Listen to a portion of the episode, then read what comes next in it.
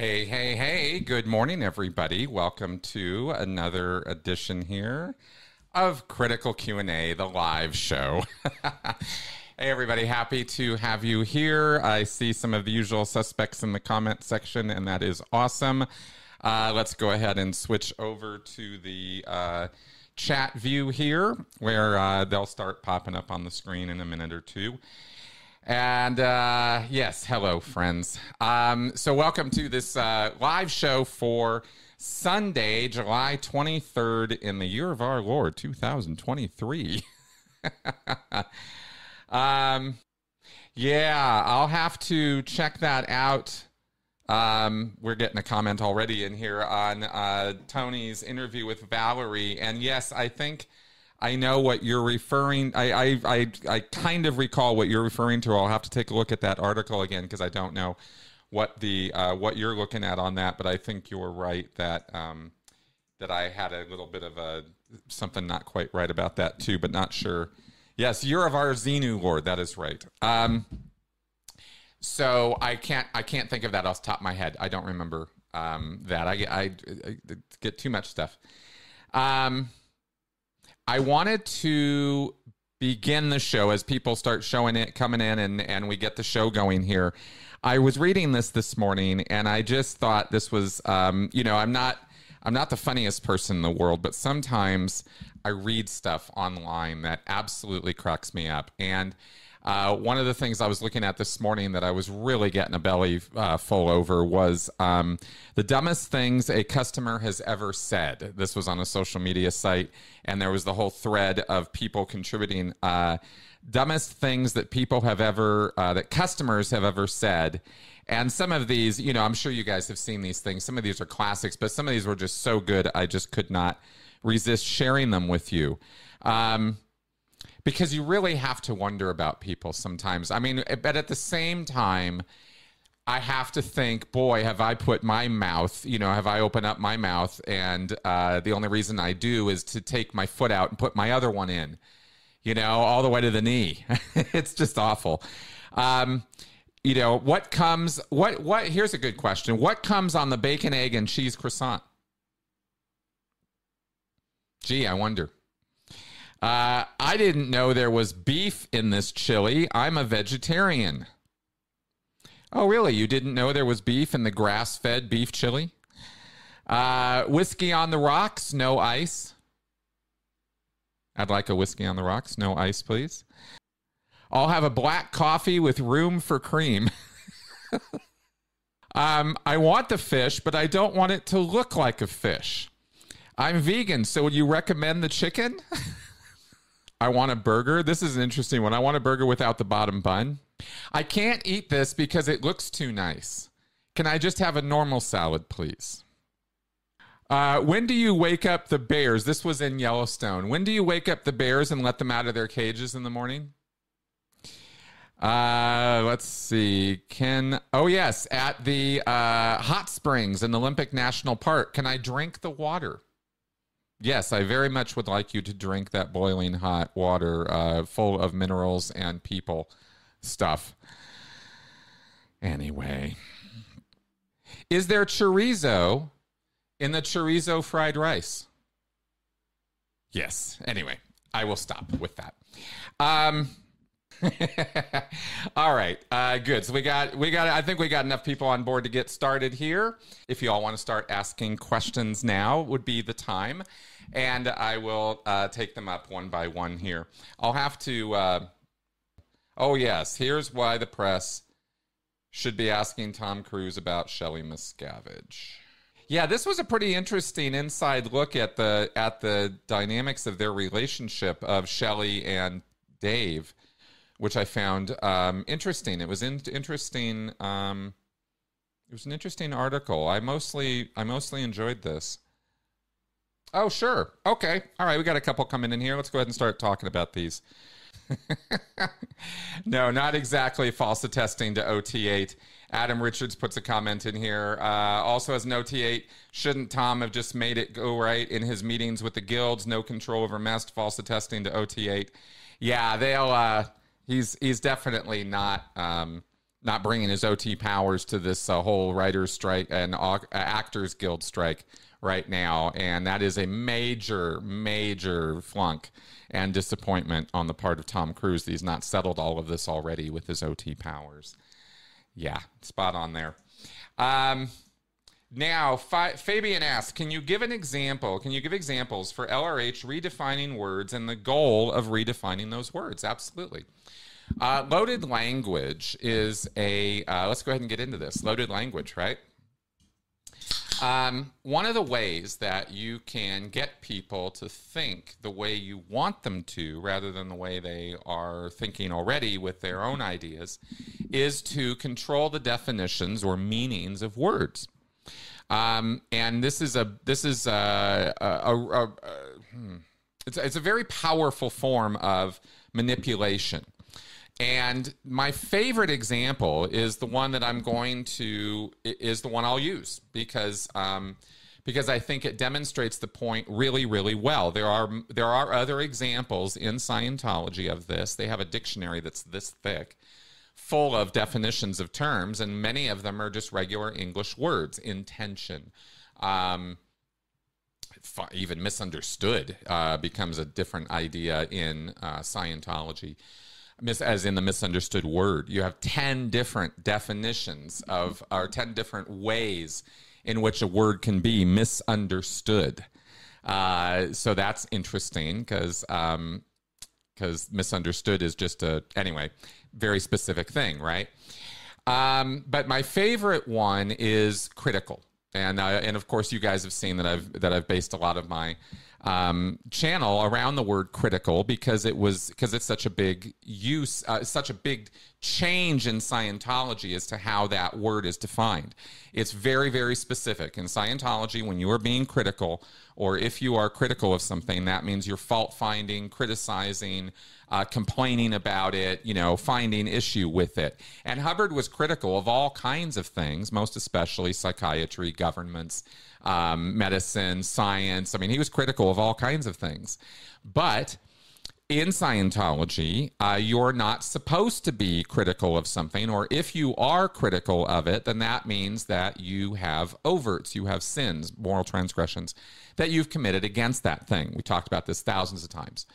Um, so Scientology harps on and emphasizes only this definition of critical and will only really think about it this way. So if you are engaged in critical thinking in Scientology, that means you're an asshole. That means you're a jerk, right? You're somebody who is finding fault with things all the time. A critical thinker in Scientology is a bad thing. It doesn't mean being discreet or rational or, or logical or reasonable. It means being a jerk. So it's a bad thing in Scientology to be critical or to be a critical thinker. I'm not exaggerating this. I really am not. Uh, this is exactly how it is. You would think, oh, that's kind of cute. That's kind of funny. Well, of course, there's also Scientologists who are critical thinkers. No, there aren't. That's my point. Is critical is made into a bad word in Scientology. Hey, top of the morning to you, Jessica. Um, so by redefining or emphasizing and, and harping on that use of the word critical, Scientology turns it into a bad thing to be and a bad thing to do. And I don't think that's an accident. This is an example of loading the language, okay? And loading language uh, is a very, very powerful um, mechanism for controlling people. Loaded language, also known as loaded terms, strong emotive language, high inference language, and language persuasive techniques, is rhetoric used to influence an audience by using words and phrases with strong connotations. Right? So if you're in charge of or you're the one who's who's deciding what connotations belong with what words. And that's really what I'm saying here is that in Scientology, critical is a word that has all these connotations. It has all this this uh, strength to it. Um, right? And you will elicit, and it's often used to elicit a strong emotional response, right? Being critical in Scientology will get you written up. You'll get reports written on you. You will be interviewed. You can be end up being security checked. Uh, you know, forced confessionals, and you can get in a lot of trouble especially if you're critical of Scientology executives, the Scientology itself, L. Ron Hubbard, um, staff members, you know, things like that. They do. They have a very, very low tolerance for this. I remember one time I was um, very, very new in Scientology. I was a brand new staff member, and I'd been sent down to full time training down in Los Angeles. And I was uh, at breakfast in the main mess where all the Sea Org members eat and I was a public person, but I was allowed to eat there, or a staff member, but I was allowed to eat there because we were training full time. And I was sitting there talking to another student on the program, and I had a real problem with one of the supervisors. I was not, I did not like her. Uh, she was a Sea Org member and she was pretty mean, and I just didn't get along with her. And one day at breakfast, I was sitting there, to, you know, uh, as they say, nattering up a storm. Uh, it, that's Scientology speak for complaining about my supervisor to my fellow student. I was like, man, I don't get along with her. I don't think she's, I don't think she likes me. I, I, this isn't good, right? And I really wasn't yet aware of all of these things I'm telling you. This is how I learned it is I I knew it wasn't really a good idea to be nattering, you know, complaining about people. But I was really pissed. I was really upset with this woman and the way she was treating me. I didn't think it was fair and um, and I didn't like being supervised by her in the classroom, and so I was complaining about her, and this and this guy's just kind of mumbling into his cereal because he knows I'm not supposed to be doing this, and another Sea Org member looks over at me from her breakfast and goes and just straight up across the room starts yelling at me, "Will you shut up with your natter? All you're doing is sitting there nattering about your supervisor. You need to fucking pull your overts." You need to go write up your overts. What you're doing is totally off the rails and you need to shut the fuck up. That's exactly how she talked to me. And needless to say, that was rather oh, you know, I had deer in the headlights syndrome immediately because I was not a brave stand up and, you know, take on the world kind of guy. And this was when I was 17 years old. So I was a brand new staff member and I was, you know, and I was having this issue. And so that day, you know, that guy I was complaining to and that woman both wrote a report on me after breakfast. And I got dragged down to the ethics officer who uh, really laid into me about what an asshole I was for complaining about my supervisor and what a dickhead I was. And, and because I was being critical, right? And and for three days, I was off course writing up my OWs. I had to write a ream of, you know, all my misdeeds and bad conduct because I was such a dick up to all of them, right? Uh, it wasn't her, it wasn't the supervisor who had any issues or problems. It was all me because I was complaining. And that's what you know that's what the redefinition of words will do to people's behavior is you don't have the right to complain or find fault with anybody. Um, you just need to shut up and take it. You know sit down take your abuse right? Thank you sir. May i have another? Uh, is the attitude uh, in the in Scientology, especially with the Sea Org toward staff members and public, and that's how I learned that. So, um, you know, relatively mild thing. We're just talking about verbal abuse, but that's the kind of way that that sort of thing goes on. All right, here's a great question. If, as a staff member, if there are no customers, how do you keep busy? Okay, so on this question, um, oh, staff members keep busy all the time. It's sort of like working fast food. They're very, very similar. You always need to be keeping busy right? Remember when you were working fast food and it's always like, come on, if there's nothing else to do, you can always clean. Like you're never supposed to be idle. There's never supposed to be a dull moment. There's never there's never any relaxation time or time to chill or or just, you know, chat and shoot the shit and stuff. As staff members, we certainly would. I mean, don't get me wrong. It's not that we didn't have our moments. But what you're supposed to be doing is either, you know, you could write letters to public. You're supposed to, every staff member has a letter quota and recovery quotas and income quotas in addition to doing their usual job, the thing they're actually assigned to do in the in the organization. Whether you're a supervisor, auditor, executive, registrar, um, go, you know, uh, grounds person, whatever your job is, you also have all these additional functions, and so staff are not supposed to be idle. They're supposed to be either doing the letter writing or call in, as, as, as they call it, where you get on the phones and start calling people and trying to get them to come in, get them recovered or get them back in or bring them in for some other reason. Even if they were in yesterday, they should come in again today because there's a new video to watch or there's some event to see or there's some book to read or there's some class to do, right? There's always something to do in Scientology. Excuse me. And the staff are supposed to be the ones who are it's kind of like um what's that what's that job where um motivators you know like these these kind of motivational coaches right? That's kind of the idea of a staff member is you're always up you're always going. You're always enthusiastic about getting people in and doing stuff with them and getting Scientology across to people. And you're supposed to be like the self starter kind of person who can always just get things going or get things done. And there's always backlogs to, of filing or paperwork to do if nothing else to do. So, so there really isn't ever an excuse as a Scientology staff member to not be working, to not be on the job getting stuff done. That's really the truth of it, and there is always work to do because Scientology is uh, is has really big ambitions, and the staff always there's always too few staff with too much to do. When it when it comes to clearing a city or clearing a country or you know bringing Scientology to the world, well, we're not done yet. There's still Scientology to bring, so let's get to it. Right? This kind of the is sort of how it is in those groups. All right. Um, Let's see what else we got here. Oh, that's right. That's right. Yes, this line here. You nailed it. That's exactly right. According to Valerie, uh, David asked Tom to refrain from relationships while David Miscavige was undergoing litigation. Would have brought bad publicity, apparently. Not sure about that myself. Yeah, that sounded weird to me. I don't think that's true. Uh, and uh, Tom himself was certainly expressing interest in, uh, if you were all reading the celebrity media recently, and I don't make a practice out of this, but Tom Cruise tends to be on my radar a lot.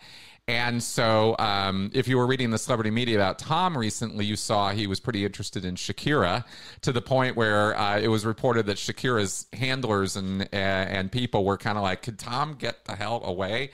She's apparently not interested in connecting with Tom, and good for her. Um, so I don't know. I don't think Tom's taking a break. Uh, there's always conjecture about who Tom's hooking up with or who Tom's latest, you know, lady is or whatever. So I don't, you know, I, it, I mean, if DM asked him to do that, fine. And if he's doing that, fine. But maybe I'm just, you know, reading that maybe celebrity media is just, you know, making stuff up. But it's certainly possible. And if David asked Tom to do that, Tom probably would. Um, but I, I, I don't know. It just seems like a pretty unusual ask, and I don't see that it makes a lot of sense to do that. But since when do things in Scientology have to make sense, right? So, yeah. All right. Um, well, exactly, Enzo. As I was going on my roll about critical earlier, see, there are certain things in Scientology that you are approved to be critical of, psychiatry being at the top of the list. So there are the enemies of Scientology and the people that David Miscavige or L. Ron Hubbard ridicule or certain other individuals, you can be critical of them all day long and nobody in Scientology is going to bat an eye. So it's a complete double standard and another example of a double bind where you are forced in one area to do a thing, but then there is another area where you're totally not forced to do that or you're forced to do the exact opposite of that. So in Scientology, in a way, you know, it's kind of the cultural thing to be very very critical of psychiatry and to and to be very very critical of of of critics of Leah for example or Mike or you know things like Alex Gibney um, you can you can say anything you want to about what fuckheads they are all day long but you don't get to complain about Sea Org members. And that is a, what we call a double standard, right? Uh, so, yes, very, very, very prevalent in Scientology are those double standards. Um, I do not yet. Atypical Paul asks if I have any comments about the news coverage over the T Rex killer, this Gilgo Beach killer. I, I do not. I have not dived into that story actually at all. I've only seen some headlines uh, over the last few days and noted, okay, serial killer, another guy found. Uh, probably eventually I'll find out something about it. But for now, I don't really actually know enough to even comment on the story yet. Sorry about that. Um,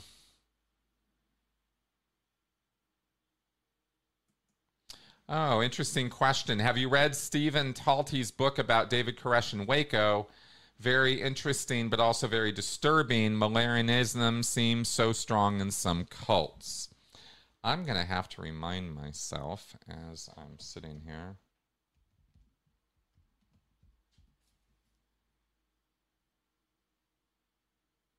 Oh God, yeah, the whole that's the whole second coming of Christ thing. Yeah, absolutely. I hope you all catch my uh, caught my podcast with um, the man who had been a follower of David Koresh and had been a um, Branch Davidian. Um, I think that was about two months ago or something. I did a podcast with a guy, and he we went into the entire backstory of David Koresh and the Waco tragedy, and I boned up on the whole thing prior to doing that interview, and it was absolutely fascinating. And your comment here about, um, you know, millen- millenarianism, this business of there being a second coming and a, you know, golden age on, on earth and all that. Um, yeah, the doctrine of or belief in a future uh, and typically imminent thousand year age of blessedness, beginning with or culminating in the second coming of Christ. That's that's millenarianism, and um, I have not read that book, but I certainly found the topic of Koresh and his beliefs and the idea that he was fated to die because he was the second coming of Christ. Um, and so, you know, he didn't fear death.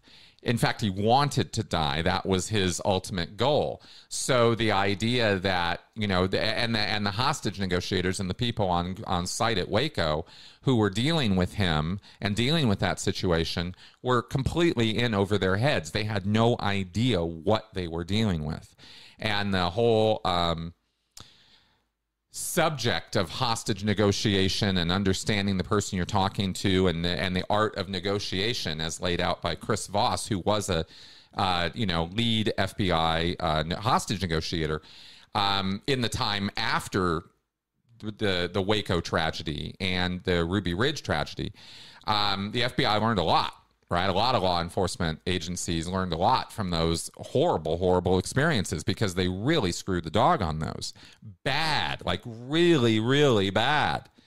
And um, and because they didn't understand this entire concept in addition to a number of other things they didn't understand. So, um, you know, like what a cult is, what coercive control is, what, you know, faith and belief and radicalism and this kind of thing on American soil actually looks like and the results of it. That's what Waco was all about. Was the fact that these people did not get that, and they didn't deal with these people appropriately as a result. So, um, so it was quite a it was quite an object lesson in all of those things.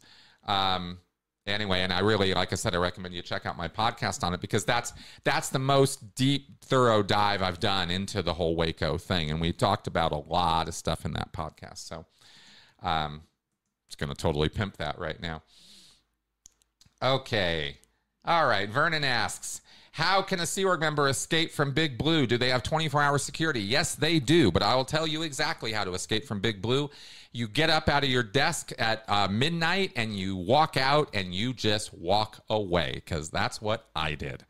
Um, one night, I think it was a, a, Thursday or a Friday night, and um, and I was just I had had enough, had enough and I got up off my desk and it was about 11:45 at night and I walked out the back door and I went up a little flight of stairs. This was in the CLO building, which is behind AOLA, the advanced organization.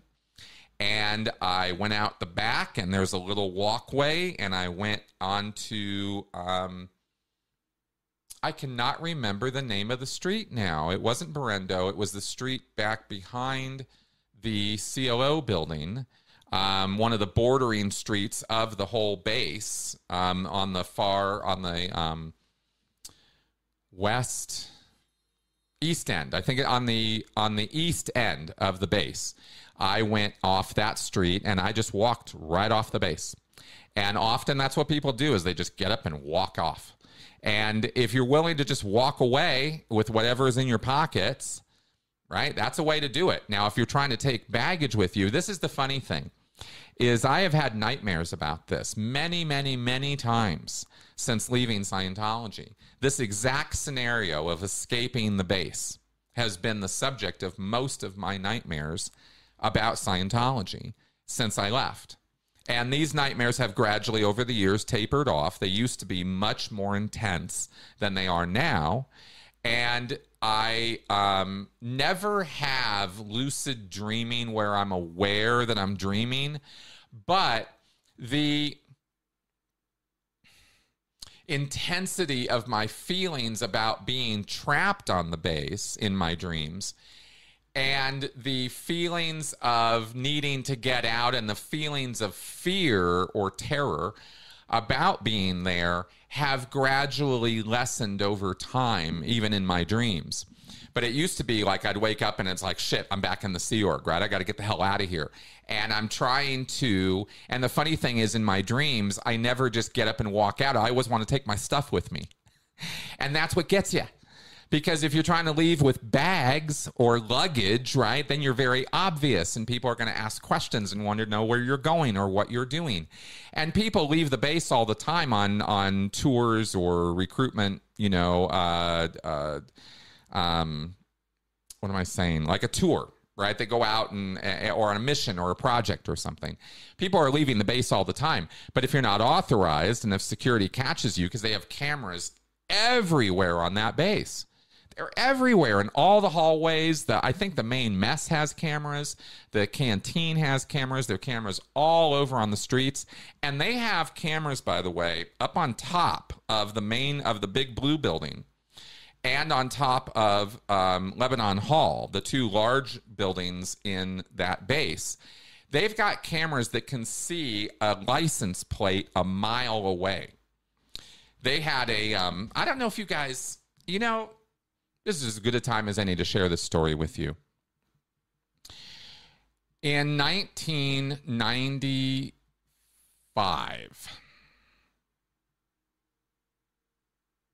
1995, late 1995, I was on mission in Asho.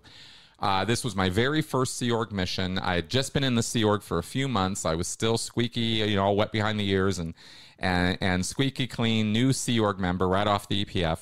I got put on this mission into ASHO, the American St. Hill Organization. So it was there on the base. I was on a mission on the base.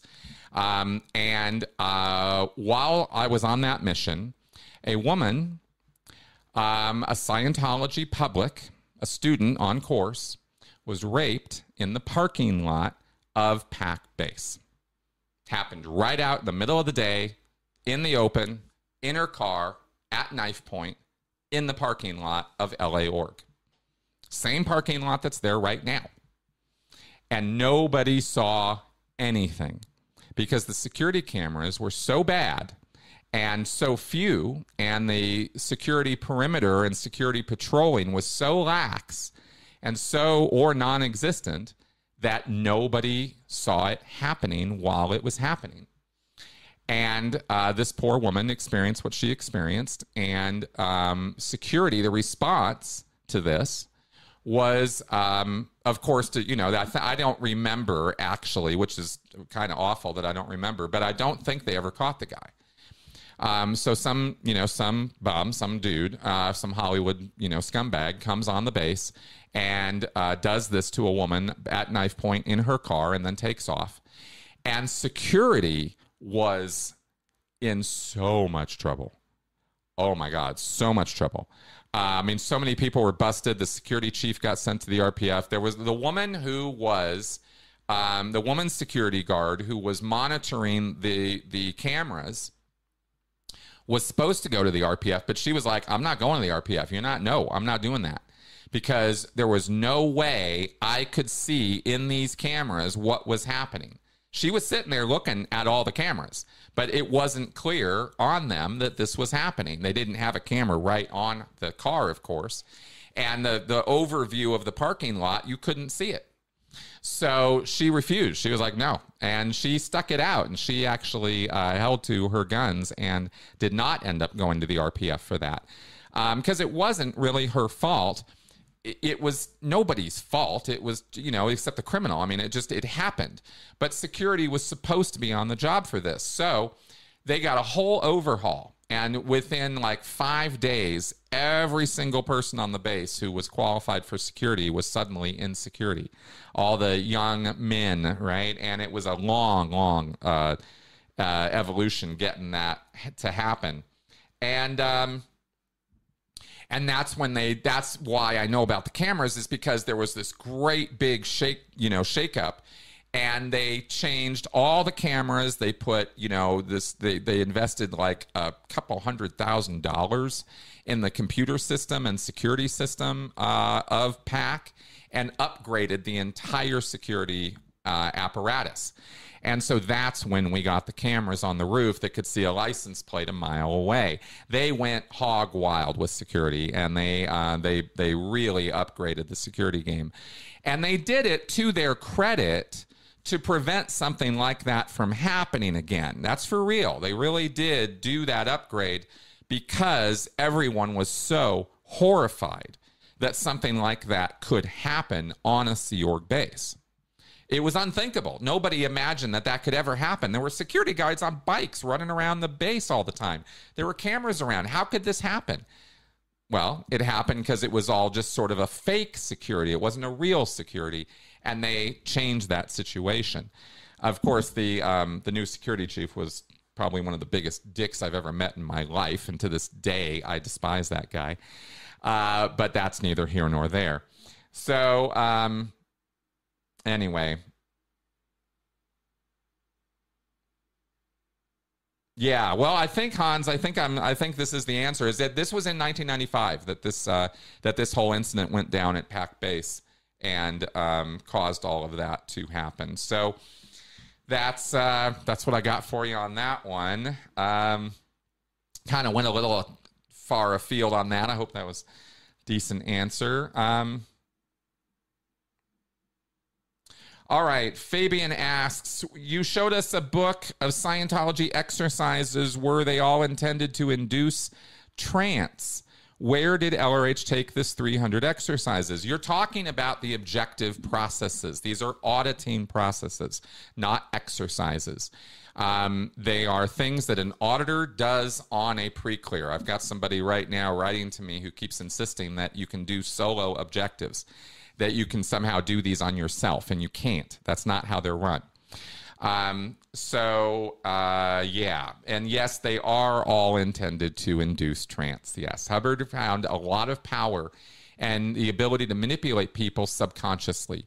And by inducing trance in people, you can plant um, pre, during, and post hypnotic suggestions in people uh, and they will act on those. Not everybody, not 100% of the time. We're not talking about Manchurian candidates, but we are talking about trance induction, and it's a real thing.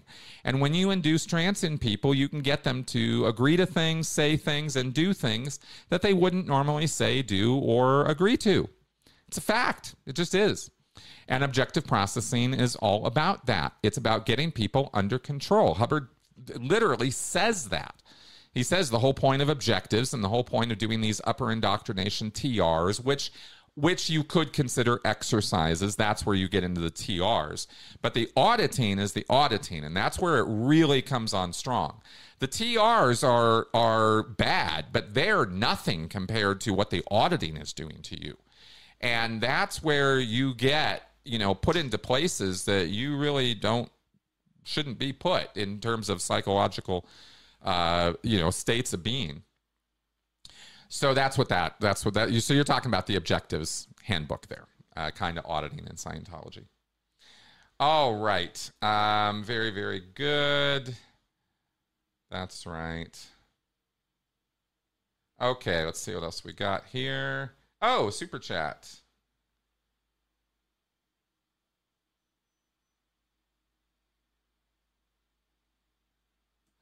Oh, you're gonna have. Oh, this is an interesting question. Adrian asks, "Are you still monitoring your Patreon, or is it not worth it as a revenue stream for you? I see you post a lot of clips, but no new memberships are available. I could you please clarify your question for me because I don't understand what you mean when you say no new memberships are available. I monitor my Patreon status daily." And I try to keep up with my Patreons. All of my content is posted on my Patreon page for them.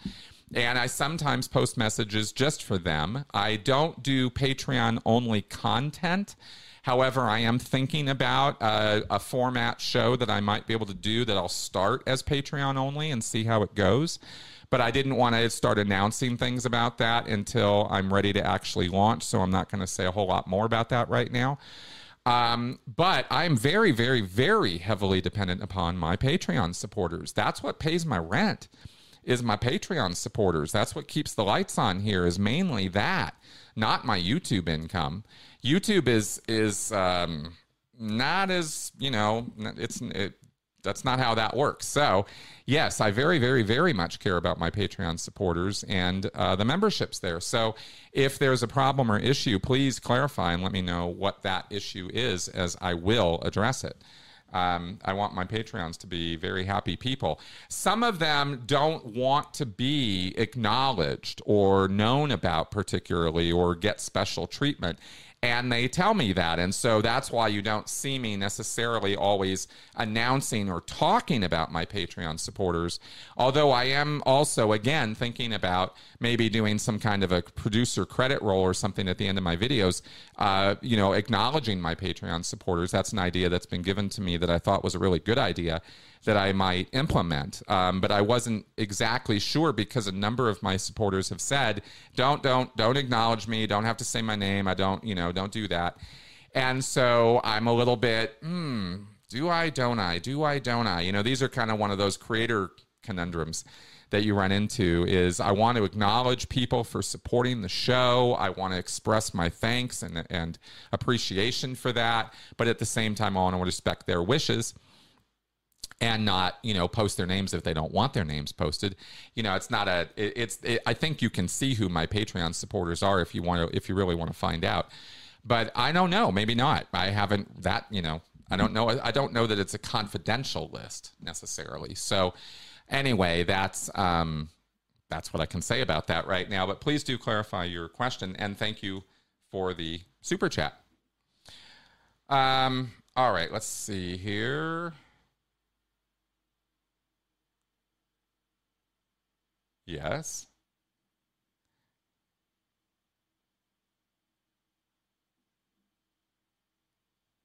Okay, Fabian asks Did I get it right that verbal abuse can never create an engram?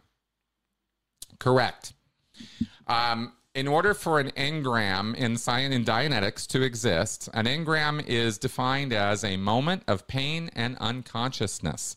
However slight, you know, however however uh, short a period of time, if it contains pain and unconsciousness as part of its content, then that event or incident would be considered to be an engram. And you cannot give somebody an engram with words. What you can do with words is you can restimulate an engram.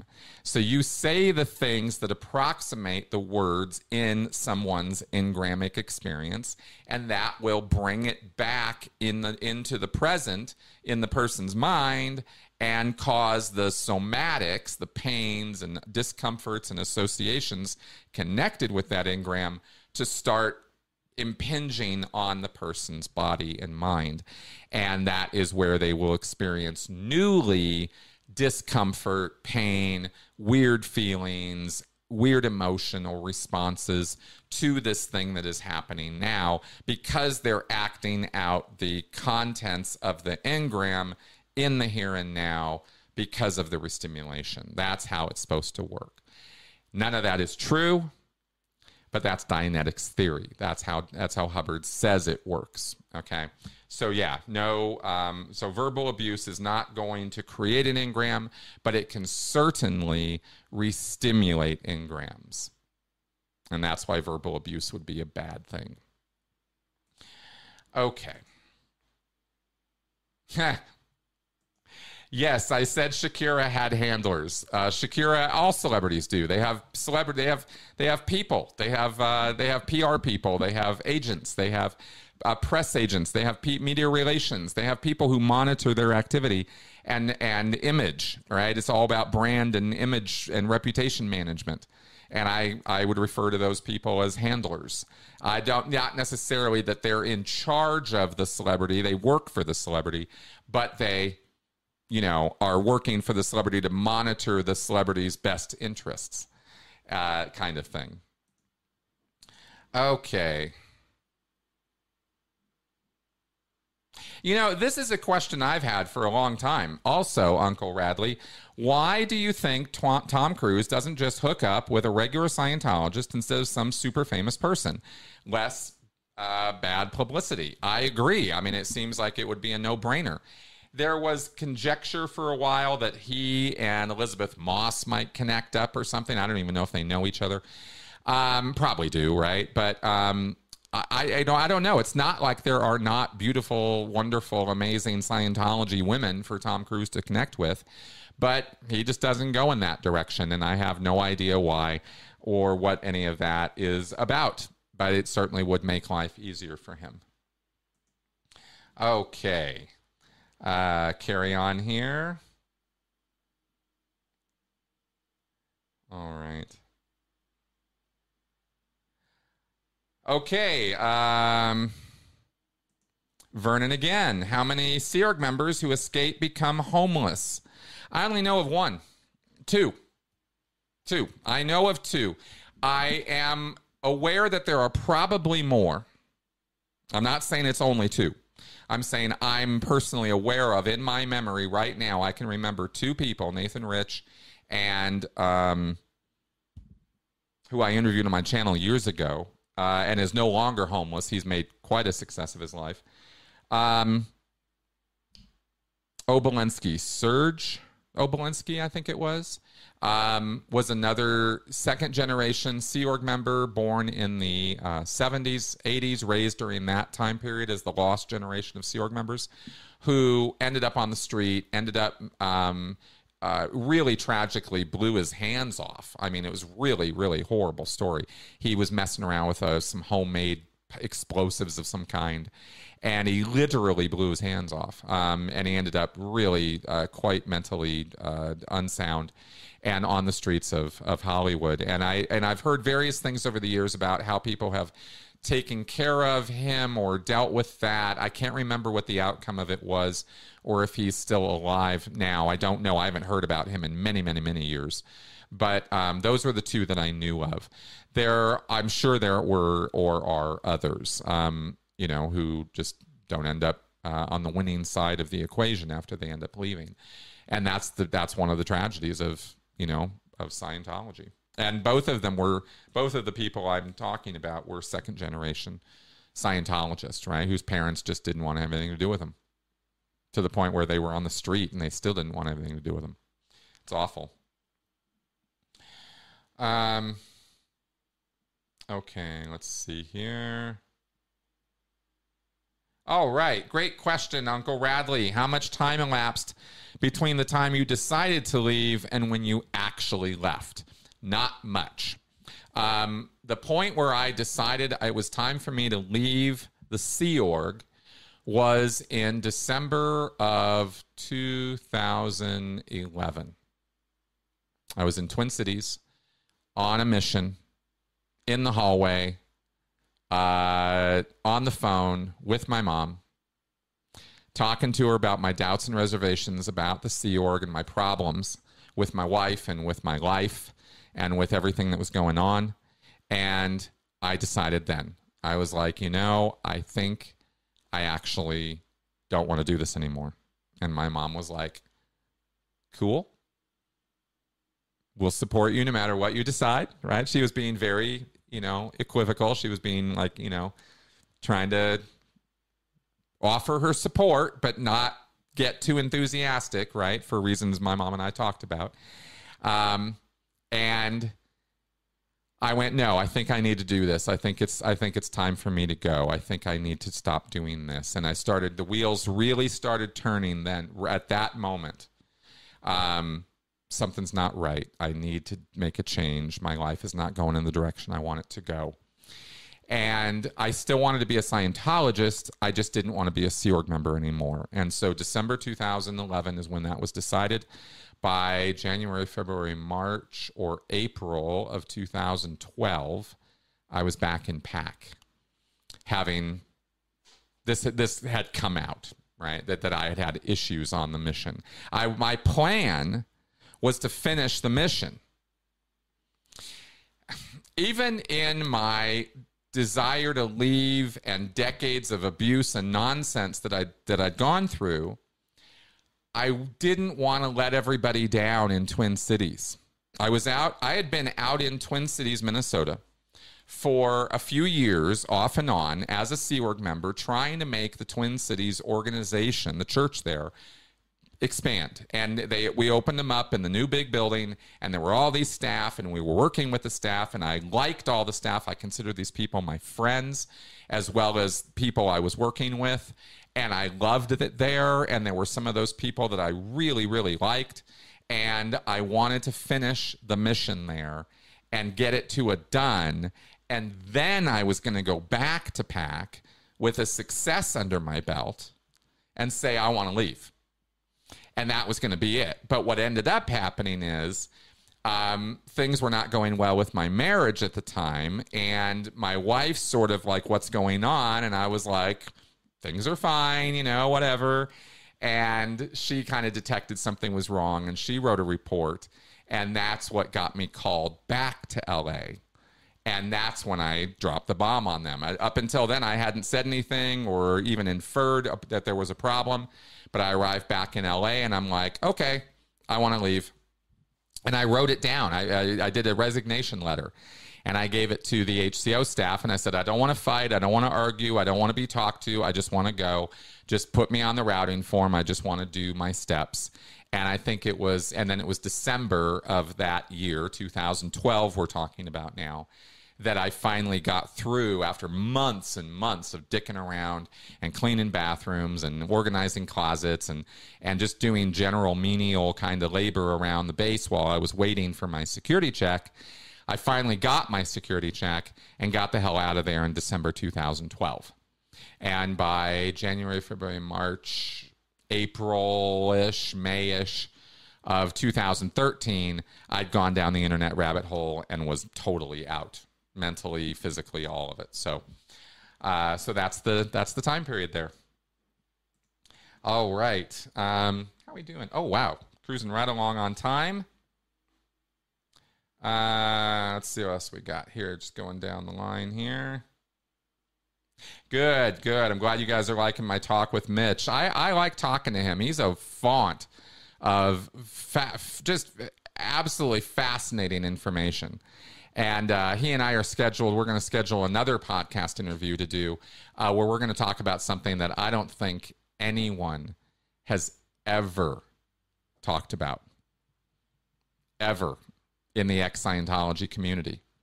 I mean, there have been there have been a, I, I'm just going to totally tease this. There have been a couple of comments made about a topic that is actually really important and really interesting and totally confidential. And no one talks about it. And Mitch knows all about it. You spent a year and a half working on a particular project that we're going to do a podcast about. And I think you guys are going to love it. I think it is going to be, I, I, have no idea yet, right? We have to have the conversation still, but I think it's going to be interesting. And I look forward to bringing you guys information that has just never been talked about before. So that'll be fun. Uh, have I seen Oppenheimer yet? I'd I'd say it was the bomb. I'm sure. I am. I have my ticket, and I'm going to be seeing it on Wednesday, and I will absolutely give you guys my uh, full uh, rundown and take on that movie. I'm very, very, very much looking forward to it. It looks like it's going to be uh, explosive, powerful, uh, world shaking. okay. Uh, me and my silliness. Oh God, yes. Uh, young Matador. Oh, this is a great question. Um, let me tell you. Um, pull this back up here. Did you find that your sleeping patterns were shot to shit after the first few months of leaving? Dude, my sleeping patterns are still shot to shit. Um, just to be really blunt and honest with you guys, I've never recovered from my sleep issues uh, from Scientology, ever. Uh, to this day, it's still a problem. I have, um, I have, I have not had a full night's uninterrupted sleep, eight hours, seven hours, eight hours, uninterrupted, not waking up, not having a nightmare, not having an issue. Ever. I mean, if I have, I can't remember them. I always wake up in the middle of the night, often multiple times. Uh, sleep is erratic, sleep is difficult, and uh, the Sea Org and its constant messing with me for decades is absolutely one of the reasons why. I have no question about that. And even 10 years out, I still haven't really hit on the exact, you know, secret sauce for how to fix that. It's a big, big problem. Um, so yeah, that's that's a thing. And I don't think about that as a PTSD symptom because I'm not having nightmares as much anymore. It's not that, but it's just irregular sleep patterns, right? It's just trying to figure out and do it and execute it.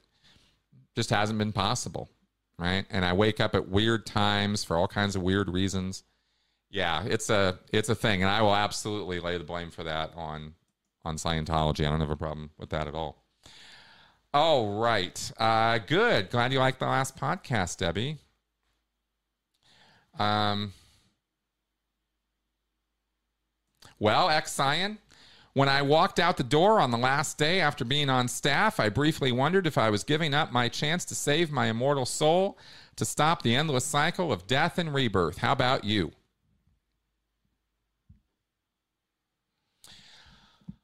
Not really. I'd gotten to a point after 27 years of staff and Sea Org of realizing that I had been martyring myself. That was a very clear idea in my mind, uh, helping me to realize I needed to stop doing what I was doing, is that I had become a martyr. And it wasn't my goal in life to be a martyr. And that was bigger in my mind at the time and more of an incentive for me to leave Scientology staff or Sea Org than clearing the planet, taking over the world, because I'd started doing the math already when I was still in on paying staff a living wage and on actually clearing the planet for real. Like I just did some basic math equations. How many how many people live in Twin Cities? How many people are on service? Right? I mean, you think about it. You go, okay, well, let's see. Um, Minneapolis population 425,000 people live in Minneapolis. Then there's um, St. Paul, and that's the Minneapolis St. Paul Twin Cities area, right? How many people? Uh, a lot. How many people on service? 113. yeah, we ain't we ain't cutting it. We're not impinging on this city. We're not making a difference. We're not clearing our areas. And I had come to realize what we were talking about, clearing the planet, was not a pipe dream, but it was a much longer activity than anyone in Scientology was acknowledging. And I couldn't understand that. I thought something is really, really wrong with everybody in this group. That I, every time I talk to them about this topic, they just blow it off like, "Oh no, we're we're doing it. We're totally going to clear the planet." I, and I, like it was obvious to me, nobody was thinking at all about this thing. We talked about it all the time, but nobody was really thinking about it. And I was like, how is this possible? This doesn't make any damn sense. And then, so the idea of clearing the planet was already, to me, I already realized it wasn't going to happen in this lifetime. It was impossible. The numbers tell you that immediately. So I had already given up on the idea that we were going to clear the planet in this lifetime.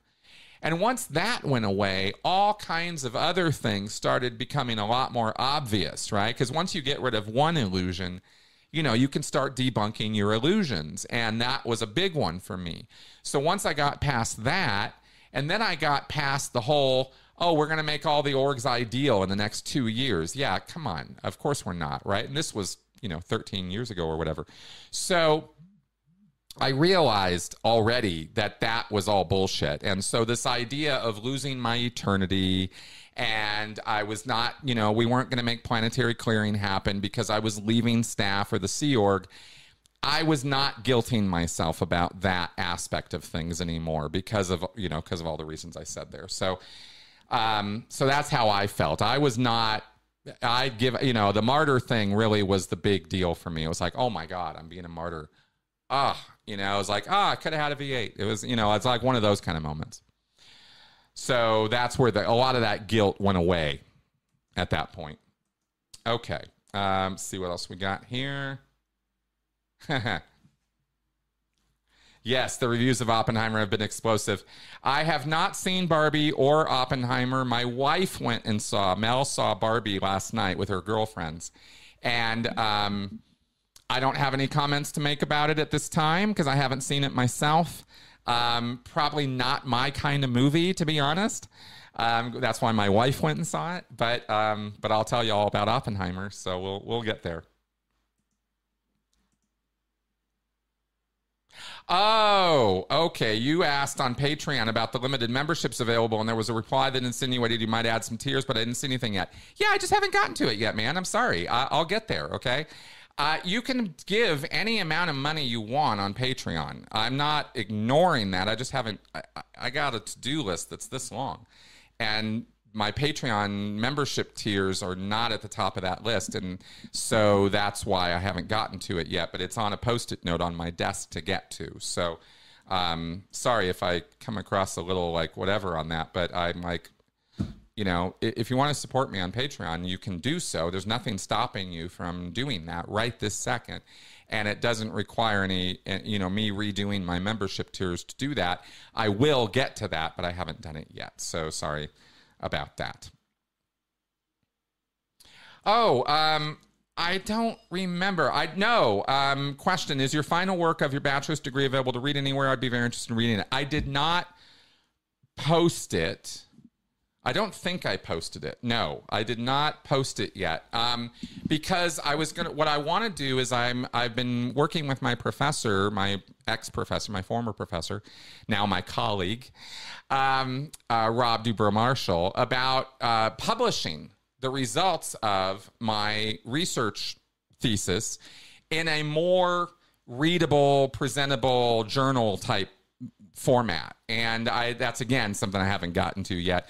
Mostly because I didn't have access to the literature for a while, and I know I need to work with him, and he's you know a great great guy but it's a little there's a lot of time entered in when you're working with a college professor on something so because uh, they have you think i'm busy that oh my god right rod is uh, incredibly busy so that's been the sort of bugbear in getting that out and it's been too long for sure I could post it. Maybe I should, but I've always sort of had the idea maybe I shouldn't. I don't know.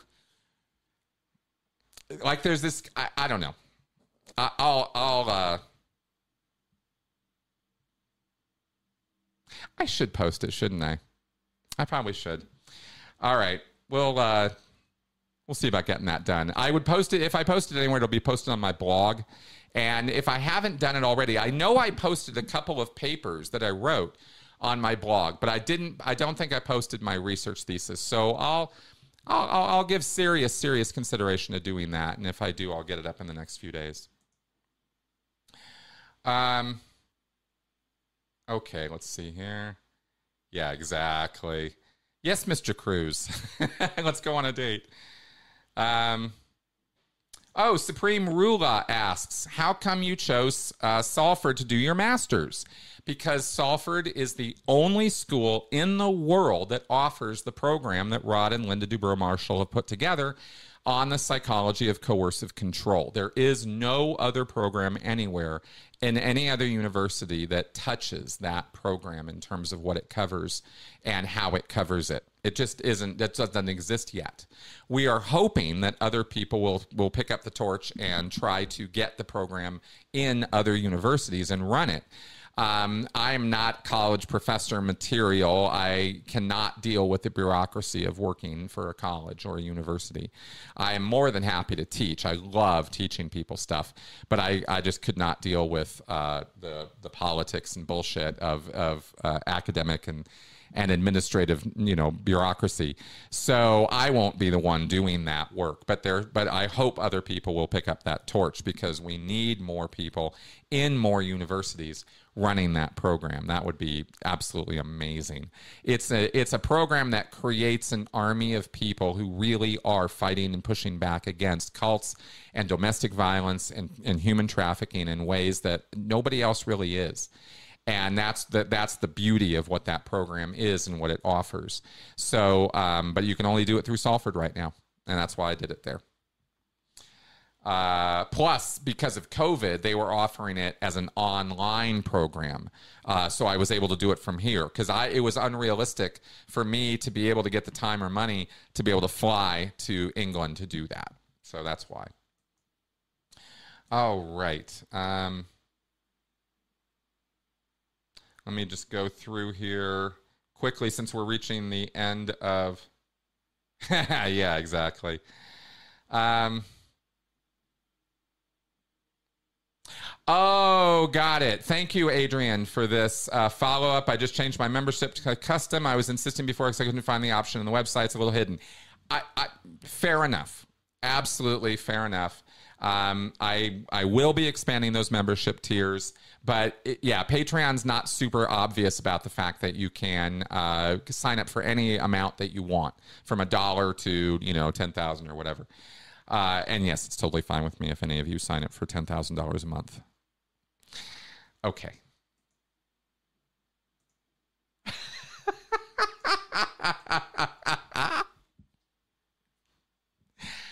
um, do I ever light a uh, patchouli candle and take a bubble bath while drinking Chardonnay? No. Not none of those things are things that I do. But thank you for asking, Chris.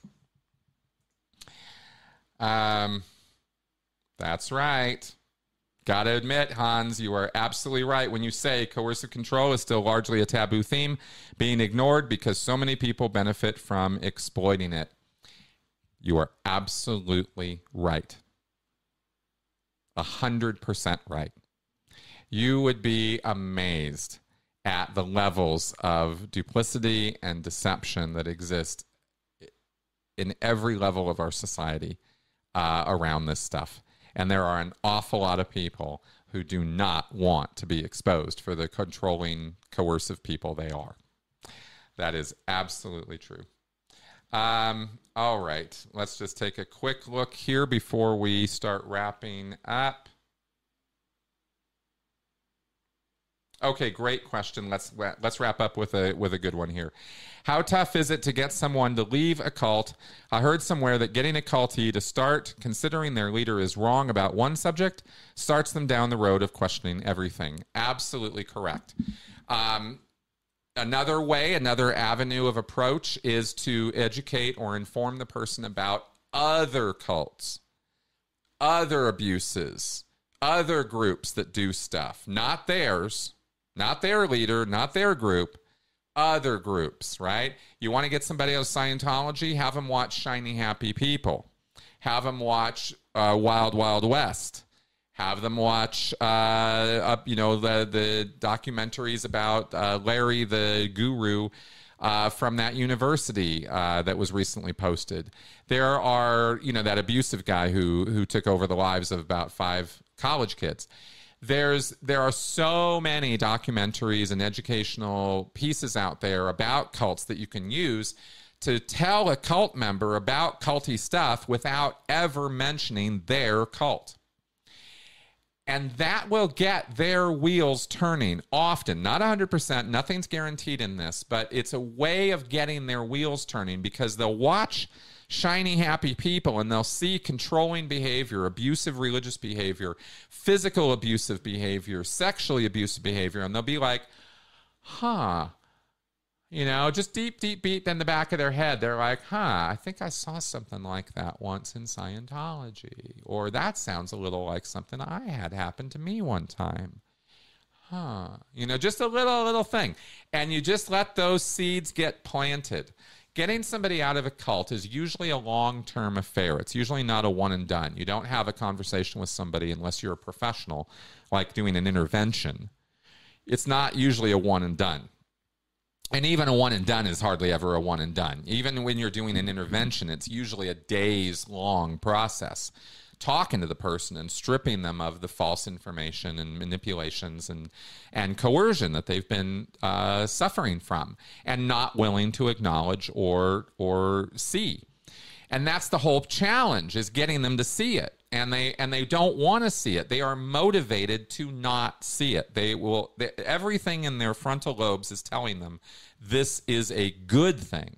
Everything in their moral foundations is telling them this is a good thing. In fact, it's their moral foundations have been aligned with the cult in such a way that it doesn't just it's not just a good thing, it it's the best thing. It has to be a good thing. And you can't argue with that. You, you can try. I mean, you can argue with it, but good luck. Trying to do a frontal assault on somebody's, you know, I used to talk about this in terms of a thought fortress. And it's a great analogy, it still works. A person will present to you a fortress of thought. They've got walls, very, very thick stone walls built up in their mind justifying and rationalizing their belief. And their belief sits at the heart of a castle. And that castle is built of thinking, of thoughts. And you have to bust down the walls. Well, good luck. There, the, there are no walls stronger than the walls we create in our mind. Because no amount of real world fire or, or steel or bullets or explosions can touch it.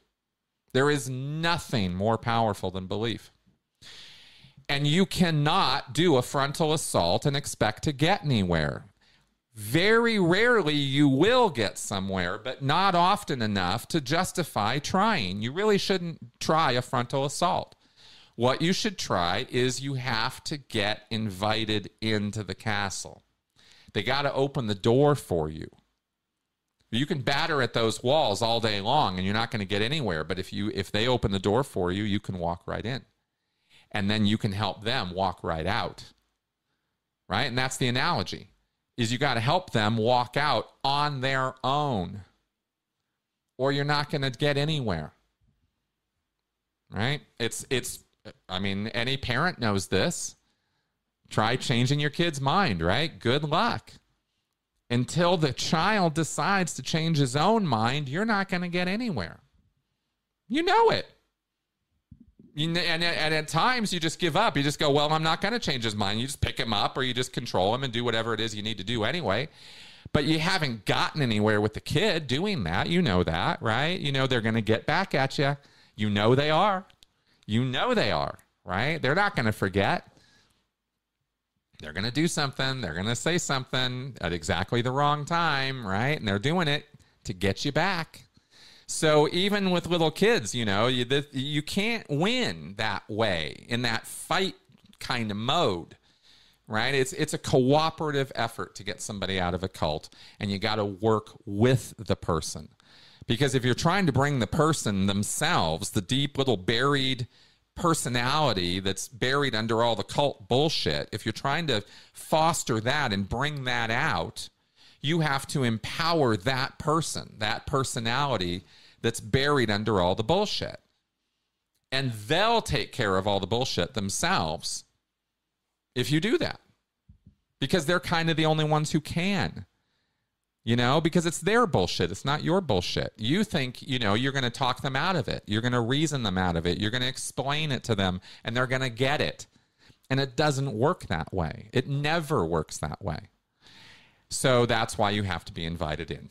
Okay? So that's uh that's how I can talk about that, I suppose. Hope that helps. Um all right. One million Namibian dollars.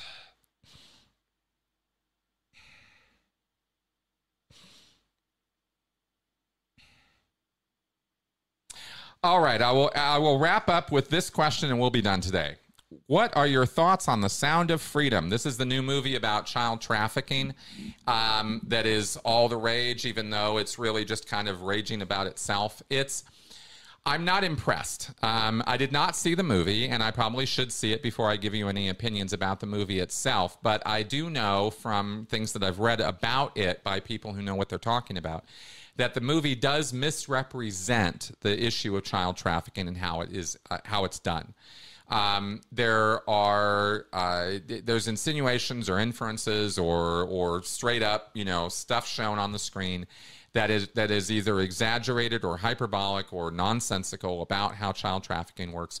Child trafficking and child labor trafficking and sex trafficking are very very huge problems on this planet. They are not small problems; they're huge problems. Um, but they are not fought by you know white saviors who you know uh, go off the reservation and decide that they're going to be white knights and they're going to take care of it all. It doesn't work that way. Um, the problem is huge. It is multinational, uh, international, in other words. The governments don't get along on this, uh, cultures don't get along on this. There are all kinds of problems with how to deal with human trafficking. Uh, this is a subject that I've studied academically. I've read papers on this. That's been my mainline experience with it. I've discussed it with some people who are in the industry who know about it. Um, and it's nasty, nasty, nasty stuff. But it doesn't really help when it's misrepresented. You know, raising awareness is good, but raising awareness in such a way that people have completely wrong ideas about a thing isn't really as helpful as it should be. Because then people think the solutions are to do something other than what you really need to do. And that's where we lose the plot. And that's why movies like Sound of Freedom do us a disservice because they don't accurately represent it so badly, they don't represent it that people think that by paying for tickets to this movie, they're somehow going to be fighting child trafficking. And they are not. Not one dime of what's happening with that movie is, is helping child trafficking, at least not that I've seen. So that's why I have a problem with that you know, with the media fervor uh, around that movie. I don't have a problem with somebody making a movie or glorifying themselves or being on an ego trip. And apparently that's what the guy who's behind this movie is kind of about. Fine, you know, all kinds of people do that, but that's Steven Seagal behavior, and let's not misrepresent that as some service to humanity. That's my, you know, that's kind of where I'm seeing the this movie right now, as um, as to how it's being positioned and talked about. So that's kind of my take on it as somebody who who kind of does know about this topic. And um and as far as you know as far as the movie itself goes on the merits of the movie itself i can't you know i can't really talk about that or give any kind of film critique of it because i haven't i haven't seen it yet. So that's what i can say about that. Yeah exactly. Um good good good guys. All right so yeah exactly yeah, Steven Seagal. Now there's a weird one. Tell me about it, man. Talk about somebody who fooled the world for a while. All right, guys. I think we've had a good hour of power here uh, talking about this stuff. Thank you very much for coming around. I will thank you for uh, nudging me on that Patreon stuff. I, I definitely will get that sorted out. And um, I really, actually, now that you bring it up and now that I'm actually sitting here thinking about it, the reason I haven't acted yet is because I modeled my Patreon levels or tiers around Scientology IAS membership levels. And I started, and I was, and I've been sitting here thinking to myself, do I want to continue that motif or do I want to change the levels up to something else, some other theme or motif? And I'm thinking of doing that. And um, yeah, I think that's I think that's the problem or issue if I'm remembering it right. But it's been a while, so you're right. I do need to go back and take a look at that stuff. So I will do that. All right, guys. Uh, wonderful chat today. Thank you very much for coming around. It was fun talking with y'all. And uh, on that happy note, I will see you guys uh, tomorrow uh, after Scientology, straight up and vertical, and usual content. All right. Bye bye, guys.